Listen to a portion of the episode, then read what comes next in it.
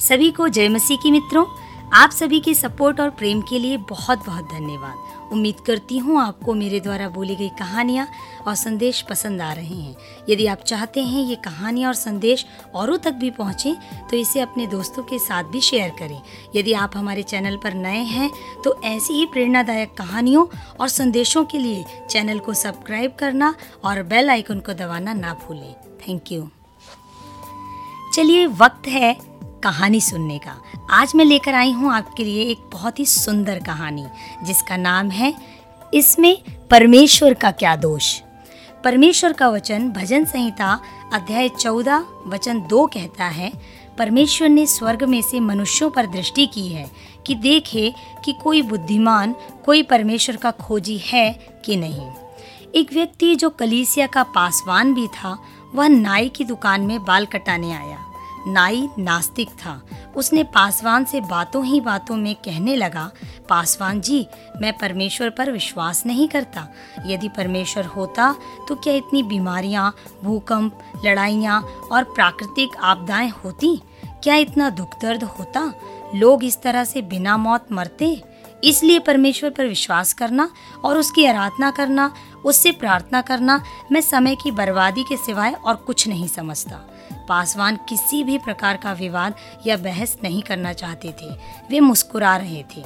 पासवान जब बाल कटवा चुके, तब उन्होंने मुड़कर देखा कि मार्ग में एक ऐसा आदमी जा रहा है, जिसके लंबे लंबे बाल हैं और उसने लंबी सी दाढ़ी भी रख रखी है।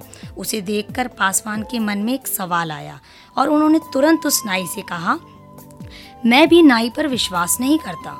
दुनिया में नाई नहीं होते हैं। नाई यह सुनकर आश्चर्य में पड़ गया और एक पल के लिए रुककर कहने लगा, आप क्या कह रहे हैं? मैंने अभी अभी आपके बाल काटे हैं। मैं नाई आपके सामने खड़ा हूँ और आप कैसे कह सकते हैं कि नाई नहीं होते? पासवान जी ने कहा, यदि नाई होते तो देखो वो व्यक्ति को। उसके कितने बड़े बाल हैं? उसकी दाढ़ी भी कितनी बड़ी हुई है? क्या नाई के होते हुए इतनी बड़ी दाढ़ी और इतने बड़े बाल हो सकते हैं?